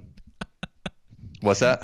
that's I, that that's just not something that I gener- uh, It's num- number one, the top grief moment. Yeah, I don't. I just I just the ones that I recollect, uh, I can remember right, and because there is you know a lot of sadness and stuff, and in a lot of their movies, and I just I don't. I remember like okay, I can actually feel this and, and relate, and then I'm like that's a that's a good portrayal. And the last time I could remember feeling like that is with uh, Andrew Garfield when he tried to save Gwen and uh, didn't, and so and everything. But yeah, so other than that, yeah, no, it was strange to me because you know the building col- collapsed, uh, some, and I was like, okay, well, this is probably going to be the part where you know she dies, um, and then she she's fine until the Green Goblin hits her You know, with his scooter hoverboard and uh but then that doesn't kill her right he did hit her with it right I think so. I Yeah, did. yeah. and Well, I, that that's when I thought. anything. and yeah. then he tosses his pumpkin grenade um Yeah, and then she like they get up and they're walking around, and then I'm like, okay, Yeah. so she's fine, and then it's like, oh no, she's not fine, and it's not the first time in the movie that something similar to that happens, where it's like, uh, you remember the the part where he runs into Sandman for the first time, and like Sandman's on his side for about two minutes. And then Sandman does Yes. like one thing that he does. Like he Mhm. seems like, oh Peter, I'm here to help. And then he helps him, and then immediately he's like, wait a second, and then it, he has this immediate switch and it was like what i literally was in the theater going what is going on right now oh man it, it, it was kind of funny because sandman ended up uh Yeah, I don't want to spoil too much. I know I kind of did just talking about Aunt May, but I am trying to do a Oh. better, a good job. Uh, like, how can I word this? Uh, yeah, no, I know what you mean. I'll just say that I was kind of confused as well. It was- There's an instance where he's kind of, uh, it's kind of confusing some of the choices he makes. Yeah. And you know where he ends up being. So Yeah, he. at the end of the movie. So I would say he and the lizard were very underutilized in this movie to the point Yes. that you, you probably could have left him out. And what's interesting is I was thinking about this after the movie was over, um, based on uh, one of the uh, after credit scenes. They could have just put Venom in this movie and like not put Sandman and not put uh, the lizard. Right? He could have Mhm. easily taken the place of both of them, and I actually think it would have been a more entertaining movie. it would have been a lot better if they would have just replaced Sandman and Like uh, have have Venom Blizzard and just have Venom be, Have be Venom- it, and then Venom be a it could be the Venom from Tobey's world, I guess. Would No, be I would Venom? no. I think Huh? you should. Well, because Tom Hardy, like Tom Hardy's there. That's right. He's just Yeah, he's just right. he's there for like a minute, and then he's. I guess gone. you don't want to be like, Topher Grace back as Venom. Uh, No, not at all. the less of that specific movie that comes back, I think, the better. I was actually. Su- I really wanted Emo Tobey back. I know. I was surprised that there wasn't a reference to that. Of all of all of the stuff that they kind of reference in the movie uh, from the from the old ones, that was one thing that I was like, I cannot believe they didn't do that. That Yeah, was right. that was sitting on like a, a, a silver platter for them to just take. And somehow, like he didn't like. Obviously, at this point, it, we should say like Andrew Garfield and Tobey Maguire are both in this movie. Um, Yep. and uh, I'm surprised that there wasn't like a finger guns moment with Tobey.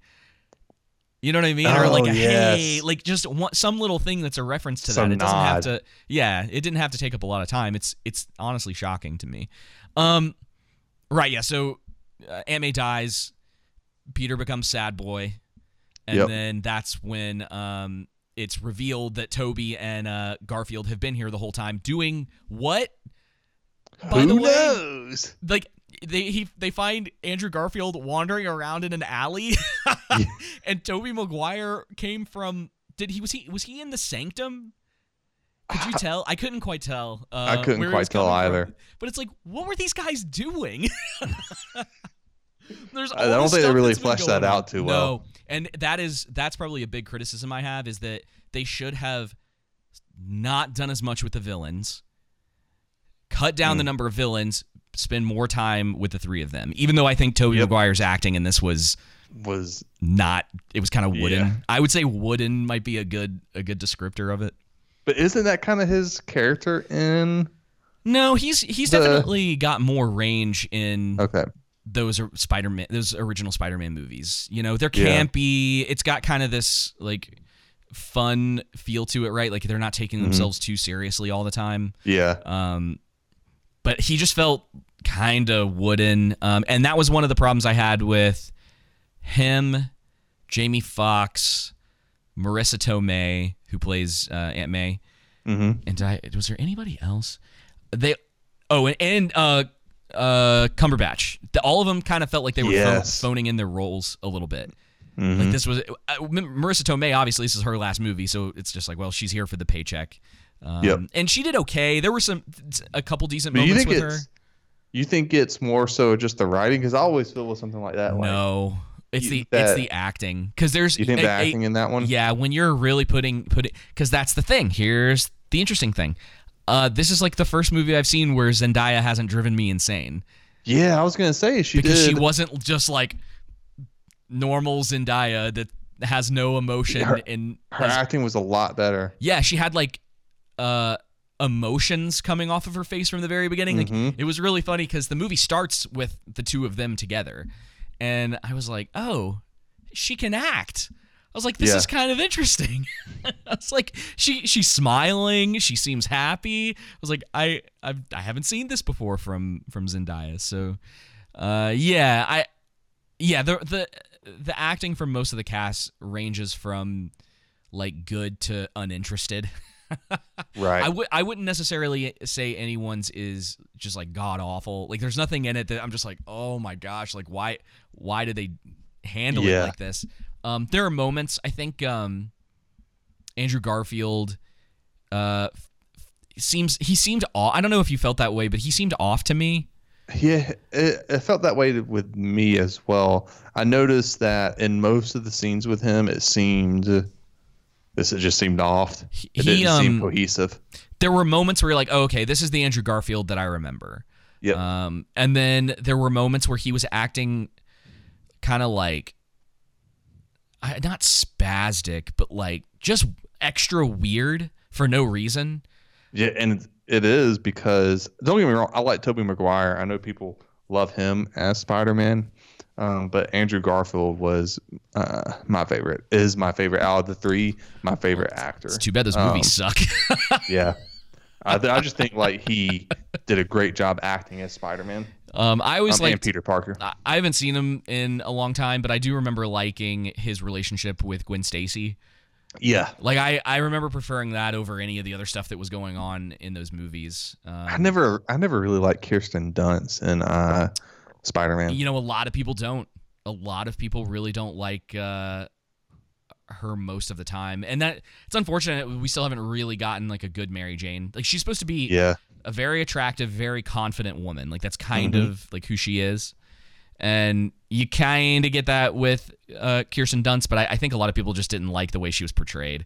Um, Yeah. and that's that's the interesting thing about you were asking earlier about whether it's just the writing or the acting. Um, a lot of it seems like the acting because there are moments right where uh, Tobey Maguire and um, Andrew Garfield um, and Tom Holland all seem like they're having a good time. Mm-hmm. Uh, and then there's moments where one of them's talking, and I'm like, ah, like what, like what went wrong there? Why does that? Why is that? It, it just, it felt weird. Um, but they're, you know, I love all I, their interaction at the end of the movie where they're all like talking about, like when they're talking about like Tobey's web slingers. like, Yeah. how did you do that? That was pretty good. Um, Dude, especially Kayla didn't laugh at that line that he said by. She's Yeah, like, "That's yeah. the only line I didn't laugh at that you laughed at." I'm like, And, "Come on, um, that was funny." It's just not her cup of humor. Sure, Sometimes. sure. Sometimes. But like they're like asking, he's like, "Do you do you make them?" And he's like, "It's like breathing." And I don't. What are you talking about? so I thought that was that stuff was really good. Too Um, good. I definitely predicted at the end when uh, he stops goblins. Uh, Tobey stops uh, goblins uh, glider. Yeah.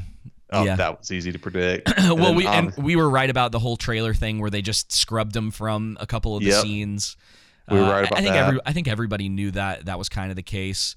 I was Um, also right about Andrew saving uh, yes. Michelle. Oh, that's a really good point. Um, yeah. So Andrew Garfield gets his redemption moment. His Spider Man does. That worked for me. I, I was Mm-hmm. Yeah. actually surprised how well it worked for me. Where like he catches her right, and they're standing there, and he's like, "Are you okay?" She's like, "Yeah." And then she's like, "Are you okay?" And he's like, "Yeah, yeah, I'm, I'm good." And I, and I think everybody in the theater I was didn't like, really feel it. It hit for me. no, it hit, it hit for me because I, I still like again I don't like those movies, but the sentiment of having a character who failed to save someone that he Mhm. loved and then to find it, it's just it's a nice uh it's it's a nice payoff that I think yeah, no one It thought is that a- they were I ever gonna will- get. Even though it didn't hit for me, I do feel like it was a good payoff for the character. I will agree with that. Yeah. Um, I will say this too: the second half of the movie, or at least up until the moment of them getting to Happy's apartment and Goblin betrays them. Yeah. Um, that saved the movie for me because up until that point, it was kind of. I was like, oh, I don't know how this is gonna work, and I, I started the thinking The last half of the movie really picks up. Yeah, it does. Uh, it and that that's what's odd is that it almost feels like two separate movies.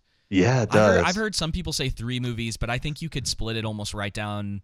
Well, you could have like you have the first act and then everything that comes after that, Yes. and it's definitely where it starts picking up, and you know you get sort of a more traditional Spider-Man movie. hmm That's when like the jokes start landing a little bit better. You know, you get your your villains. Um, everything is finally. It, it just takes so long to build up to, um, Yep. and that A lot of filler in the movie. yeah, movie. that was one of my bigger criticisms is that the script just isn't tight. It does. Yep. It, it feels like they they were like, well, we have to put all this in there, and I'm like, Yep, we have to reach maybe you two don't. hours and 15 minutes. Yeah. And like, guys, you could have easily cut off 30 minutes well, you know, and it'd been a lot better movie. they didn't have to introduce all the villains. Like it felt very systematic in the way they were doing it and it didn't feel like it flowed very well where it's like okay we have the beginning of the movie. Everything picks up. Spider-man's in trouble because everyone knows who he is. Then Yep. he goes and sees doctor strange to try to fix that. Then or like the spell messes up uh, and then the villains start showing up. Okay, we have to introduce all the villains before we get to the part where we introduce Toby and uh, Garfield, Yes. right? Who which have been there all along. Yeah, for some doing- reason, and yeah, it, it makes no sense. Like, you're- And- you're, talking about characters that, th- you know, they are for all from New York, right? Mhm. They understand New York. New York exists Yep. in all these places. So when you have an incident happen, like what happened at um, that building, right? Mhm. They should have probably known it. What there was literally lightning raining down around the building at one point, and explosions going off, and a giant sand person. Right? You would think that these two other Spider-Men would know that this was going on. right, Uh, especially with the spider sense and everything like that. yeah, but they are too busy wandering around in alleys or something. it doesn't make Something sense. going on. Oh man. Um bum bum bum bum. Uh that Okay, let's see. Was there anything else like in particular So liked the or movie as a- disliked? yeah, that yeah. dislike. Um, I can't really think off the top of my head right now anything that I disliked other than what we've already spoken about. Um, so I mean, I think they could have shaved off 30 minutes, as I just literally just said, and it would have been a far better movie. I think that. Oh, this is what I was going to say. I think you hit. You said earlier that they should have done less villains and done Venom instead of Sandman and Lizardman. Yeah. I agree with you. Either go that route and then highlight more. I, th- I think it would have been a far more effective script and movie if they would have highlighted Tobey and Andrew a lot more eh, within the script and they were there for a lot longer. But if you don't want to do that, then you're going to do these other villains. Why not try and do more like a Sinister Six? You know what I'm saying? Um, Yeah. and just like you know, I know it's like, well, now you're adding more villains. Well, I'm like, well, it's at not least it would make. The only reason it, it, it would be tough to do that is because it wasn't really the point of what they were trying to do. No, it you wasn't. You know what I mean? It's like if they They're had trying to do brought the whole multiverse thing. Well, yeah, and the nostalgia thing where it's like these are Yeah. all characters that are very recognizable from past movies. Um, Yep. Some some more beloved than others, but that was that's really the point that they were they were kind of going for. And you, kind I mean, like you don't get a Sinister Six, but you get something like it in like that Sinister vein. Yeah, yeah. Um, but yeah, I think they could have cut out a lot of the villain stuff, and it would have been better. Just to, like I think I would have You enjoyed. really. I don't. I'm sorry. I don't. I I think you're. You hit the nail on the head. If Sandman and Lizard Man aren't in the movie, right? It's still a good movie. Yeah, they're like like it's still the same type of movie, if not better, because it's not like there's that hugeness for me at least, and maybe other people can correct me or have a different opinion, and I just don't understand. But I don't feel like there's that huge of an attachment to Sandman and Lizard and, Man, and the lizard. Yeah, I specifically the Lizard Man, right? Um, probably both because Sandman's from Spider-Man 3, which is the movie that no one yeah likes for the most part. I'm sure there are contrarians out there like, "No, it's so good." It's like it's not a good movie. Right. Um, and then yeah, th- anything coming out of Amazing Spider-Man 1 and 2 people like things about those movies, but I, I don't know anyone that would well, I'm sure they're out there. There are definitely some people that would probably try to argue that those are better movies, but it's that's more of a uh, either a nostalgia thing or just not Yeah. really under you know they're looking at like kind of the jangling keys of, Right. of the whole thing rather than actually breaking down like why these don't work very well um but yeah I, I it would change up a couple scenes but i th- man Less You- happy too, I think would have been fine. That would have been fine, too. too. If you, You if you have wanted to highlight Venom more, and then uh, all three Spider-Man. Well, yeah, and you could have had. I don't want to get too much into like could have beens, but Yeah, you could have had Venom play some sort of role in it as going from like villain to sort of like anti-hero by the end of it or whatever. Mhm. Um, or a very, just straight up make him kind of like the villain of the movie for whatever reason. yeah. Um, I think he would have been a better villain than the uh, Green Goblin, personally. It, it could have been more interesting. Well, this is the problem is that the again, this is the same problem that Spider-Man 3 had back in the day. There's too many characters and so Mhm. no one gets enough time to have real development. I mean, Right. uh, Holland's Spider-Man gets a decent amount. I mean, he has like a a very much like beginning, beginning, middle, and end, um, which I do want to talk about. I want to talk about the the ending of the movie, um, but everybody do it. else, everybody else is just sort of like at, at different points they all kind of just get pushed aside to keep the movie Well- moving forward, and you just like Yeah. they they kind of start doing something with Norman, right? Where it's like, no, I don't want to be this person anymore. But then you know he betrays them and moves on. Um, Sandman doesn't really change it at all. He- Nope. he- he's just like, I don't trust people, and then that's who he is through the whole movie. And then they save him, and he never has a moment to say anything again. Like there's no, Nope. you know what I mean? And it's actually the same way with Jamie Foxx, same way Yep. with the Lizard. Um, Doc Ock has a kind of a decent arc, but at the same time, He time, has a redeeming arc. yeah, but at the same time, they all It's disappear. Yeah, they all disappear at the end of the movie, and you're like, okay, That's that- the part. that's it. I, I can get on board with them not having a ton of time in the movie, um, each individual character, because you already have their character development in the previous movies. No, So no, no, no, how- no, no, no, no, no. I, I cannot get behind that. That is that's lazy writing. That is absolutely lazy writing. I disagree with you. We're no, that is absolutely lazy writing because they're what they're doing is they're using nostalgia and then they bring all these characters in and you're like, well, they've already been developed in other movies. And it's like those were their those are their arcs in those movies. I agree with you. I agree with you. Don't don't hear what I'm not saying. I agree with what you're saying. I get that. Okay, so the not on board. prerequisite of this movie is that you have to go watch seven other Spider. Yeah, that's that's bullcrap. No. And uh-uh. so, again, I think it kind of because they're relying on the nostalgia factor, it kind of works for me. But at the same time, I agree with you. It kind of does it. They could have fleshed that out a little bit more. Maybe have less. Maybe even don't even do Venom and just have you know again those other vil- villains or the villains that are in the movie minus Sandman and Lizard Man, and then focus more on uh, all three Spider Men or add Ven- Venom, whatever.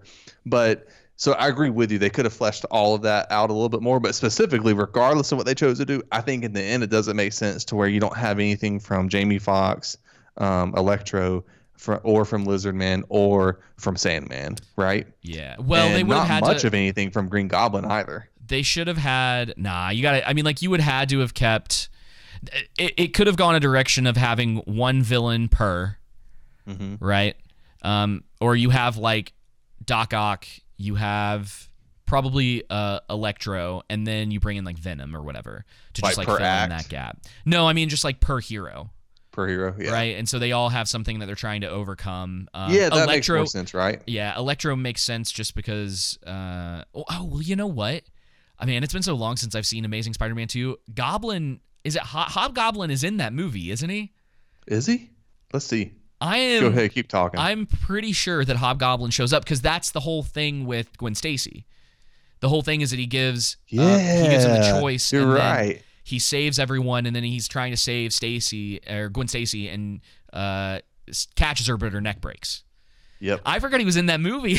I forgot to. That's funny. Uh, that, mm-mm. Yeah, that Not he did fan. not look good as Hobgoblin. I think No, they did a bad pretty- it's pretty character gross. design. it's, just- it's not very good. Um, so yeah, I mean, there's plenty of things that they could have done. Um, it's that was a smart decision not bringing him in this. Yeah. Well, and then they couldn't bring James Franco in because he's no longer. Uh, he Acceptable. got well, yeah, he got me too'd. yeah, and Um, from what it seemed like, rightfully so though. Yeah. Uh, the um, okay, so let's talk about the ending.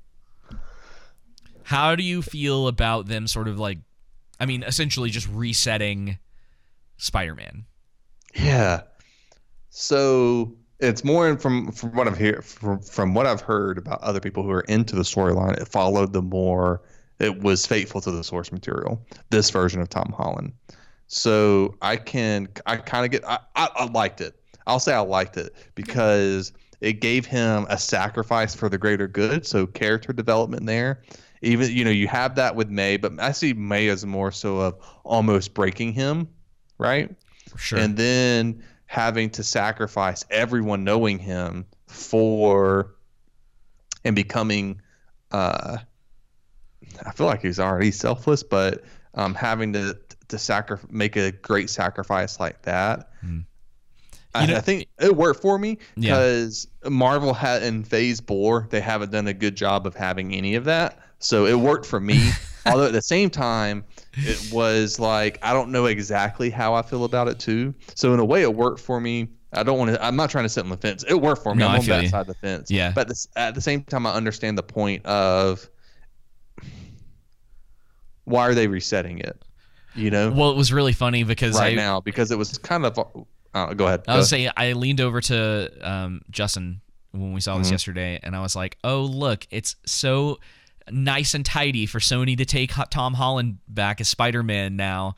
Because well, because the rumor was supposed to be his last one, but I think they're trying to work out more deals, um, Mhm. which I'm sure Sony is more than obliged to let um, Marvel help them make a lot of money. Um, yeah, especially with this one. yeah, so I, I'm fine with the reset. I think it works. Um, the ending works pretty well for me because, weirdly enough, it, the sacrifice, he this thing, him sacrificing his two best friends, Mhm. um, for their what he believes to be is like their bet that what'll be better for them, uh, Their what's best, best for them. interests. Yeah, yes, Yeah. exactly, their best interests. Um, it, it works because you're actually starting to see him mature Yes. because he's had all of this time where you know Tony was his mentor, right? Mhm. Um, and then he has a whole thing with like Mysterio, and so he's kind of been drug along in a lot of these movies. Um, and then this and is the same iteration of the character in all the movies. Sure, yeah, he hasn't had I he's had some growth, right? Like I, it's been a while since I've watched the other two, but I'm sure if I went back, you I'd be able to like point out little moments here and there. Like I can think of one where uh, in the first one where he gets um uh stuck under rubble uh towards the end of uh Homecoming. And Mhm. it's kind of this moment of him like he starts freaking out uh, and then he has to kind of like overcome this moment or whatever uh, in order to kind of like grow as a character, right? It's like this Right. this moment of struggle that he has to overcome, and you kind of get that in the second one, but I, I there's I, I don't really like that one that much. I Homecoming is Yeah. kind of whatever, or not Homecoming. Uh, God, these Far movies From Home. Far from home. Uh, it's it's whatever. You know, it's kind it's of the three, it's definitely the most forgettable. Um, I I was telling I was telling somebody today because they were like, "Oh, I haven't seen the second one." I was like, "Honestly, I was like, you can probably skip it, and you're not gonna miss a whole lot." Nope. You know what I mean? It's like you can fill in enough of the gaps that that second movie is almost unnecessary. Mhm. Um, but yeah, it, it works. I'm I'm interested to see what they're gonna do next, um, and how much it's gonna actually matter that no one remembers Peter Parker. Yeah, I'm. I'm Um, it's also a little no one does. Yeah, it's also a little sketch because when you start really thinking about that, it's like, okay, so if no one remembers you, do you have a social security number? Like, do you, you know, what happened with like your bill, like bills? Like, how are you gonna how how did you manage to rent an apartment in New York if no one knows Yeah. who you are? Like, what? And so again, it's one of those things that there's so much going on in this movie that it sacrifices the little bit of detail that makes it that would have made it work even better for me. yeah. Because even um, man, what were you saying a minute ago? Ah, I can't even remember. It's, it's it's not that important. But there's there's lots of detail that kind of just gets sacrificed for the sake Yep. of we have to get through this almost two and a half hour movie. Um, it's like characters, characters, characters. Yep. Uh, but Nah, but Go ahead. I will give whoever made the decision not to put a joke in immediately after Aunt May died uh, some sort of kudos. it was nice to see that there was a tiny bit of uh, pullback on the every somber moment uh, immediately Yes. followed by a joke. So, m- my, I think my last criticism for the movie is that it felt too much like a comedy to me than a. Again, not that you can't have funny moments, but more Right. of a serious uh, comic book movie. Um, but I mean, other than that, that's you know pretty much my last thoughts. I mean, I, Yeah. I I enjoyed pleased. the ending. Mhm. Was good. In credit scene, stay form. I think they're really good but I do think the movie would have been better served and probably would have created a lot more fanfare had Venom been in it other than Sandman and Lizard Man. Right. Well, he- yeah. Venom shows up in the after credits scene for five seconds, just so that they can be like, "Oh, he left some of the symbiote in your world," and I was like, "That's dumb." I was like, that's dumb. Just have the have it exist in space like it does in every Yep. version of Spider-Man. Yep, Why does it have to be? That's that's contrived. Yep, that's That's completely like oh. Because if it if he we gonna- erased that Venom, it wouldn't it it be should have all taken. of it. Yeah, well, that's the thing. It should have taken all of it. Yep. It's it's goofy that yeah, I, and that's again. This is kind of the problem with modern Marvel for me is that it's it's like ugh, all right. I mean, I see how you did that. It's like, but it feels really lazy. Yeah. It's like, ah, man, I don't know. But hey, I, you know, uh, it's probably uh, what, what would you say the the second best movie of Phase Four behind Eternals? Oh yeah, definitely behind Eternals. definitely. I mean, who can compete with that? That's probably the best MCU film. I'm ever right. I mean, how could Ever. you, you know, how could you, the uh, best one. yeah, Ten out of ten. in the face of all that diversity, how could you say that it's not? Exactly. Um, no, I think it's it's clearly the best thing that they've put out since probably Endgame. I'm trying to think. oh, of, it definitely is since right? Endgame. Yeah. Far from not Far from Home came out after that, and then they took a Mhm. break, and that's when we started getting Loki, uh, and, like all the TV, Phase four, uh, yeah. Black Widow, um, all yeah, yeah. I by far and away better Yes. than everything else that's come out. Yes. Um, man, Don't waste your time and go see Eternals. You Just don't completely need to. ignore that movie. You can- just completely Yeah. ignore it. you can completely ignore that movie, and I guarantee it's not going to make that big of a deal. Those characters are sh- those characters will probably show up in other things later on, and you'll go, "Oh, okay, who's that?" And you're like, "Oh, okay, it was from that movie I didn't watch." All right, moving on. that useless movie. Yeah. Oh man. Oh, man. But yeah, I would. I mean, I think I'd recommend it. I've been telling everybody if you like Spider-Man and you've liked Spider-Man for the last twenty years or whatever, Go you're gonna it. like this movie. Yeah, Yeah, It, it's yeah. it's fun. It's it's very nostalgia driven, and you're not gonna feel like it was uh, a total slog. Um, so we're gonna rate this on a Marvel scale. For me, if you don't want to, don't worry about it. no numbers. I don't do numbers. Eighty-five for me. Eighty-five. That seems high. I I was gonna say 80. 80 to 85. I'm making you bring your number down. No. It- hey, no, listen, no, that's no. your number. I was really going to It's your say number. 80. It's your I just went up to be generous because I said we were grading on the Marvel scale. on the Marvel scale. Well, it's it's last time I checked, it was sitting about 95 on Rotten Tomatoes. Not That that, doesn't bother me. Yeah, well, not that it makes a difference. That's No. a that's very much a Marvel bump and a Spider-Man bump. Yep. Um, and I don't trust most of those people anyway because it's like, uh, you ask them like what they liked or whatever, and then they're like, oh, the emotion of having uh Tobey Maguire and Garfield back, and it's like that's why it's a a 95 like uh, huh The same people who re- rate Shang Chi at a 96 or whatever. like, yeah, oh brother. my gosh, this on. is this is way better than Shang Chi, way way way way better. Yes. Um. Yeah, man. I that that's all I got. We can. That's all I got, yeah. too. Um. Uh. Yeah. Okay. Well, till next time, guys. All right. Bye. I gotta find the record stop.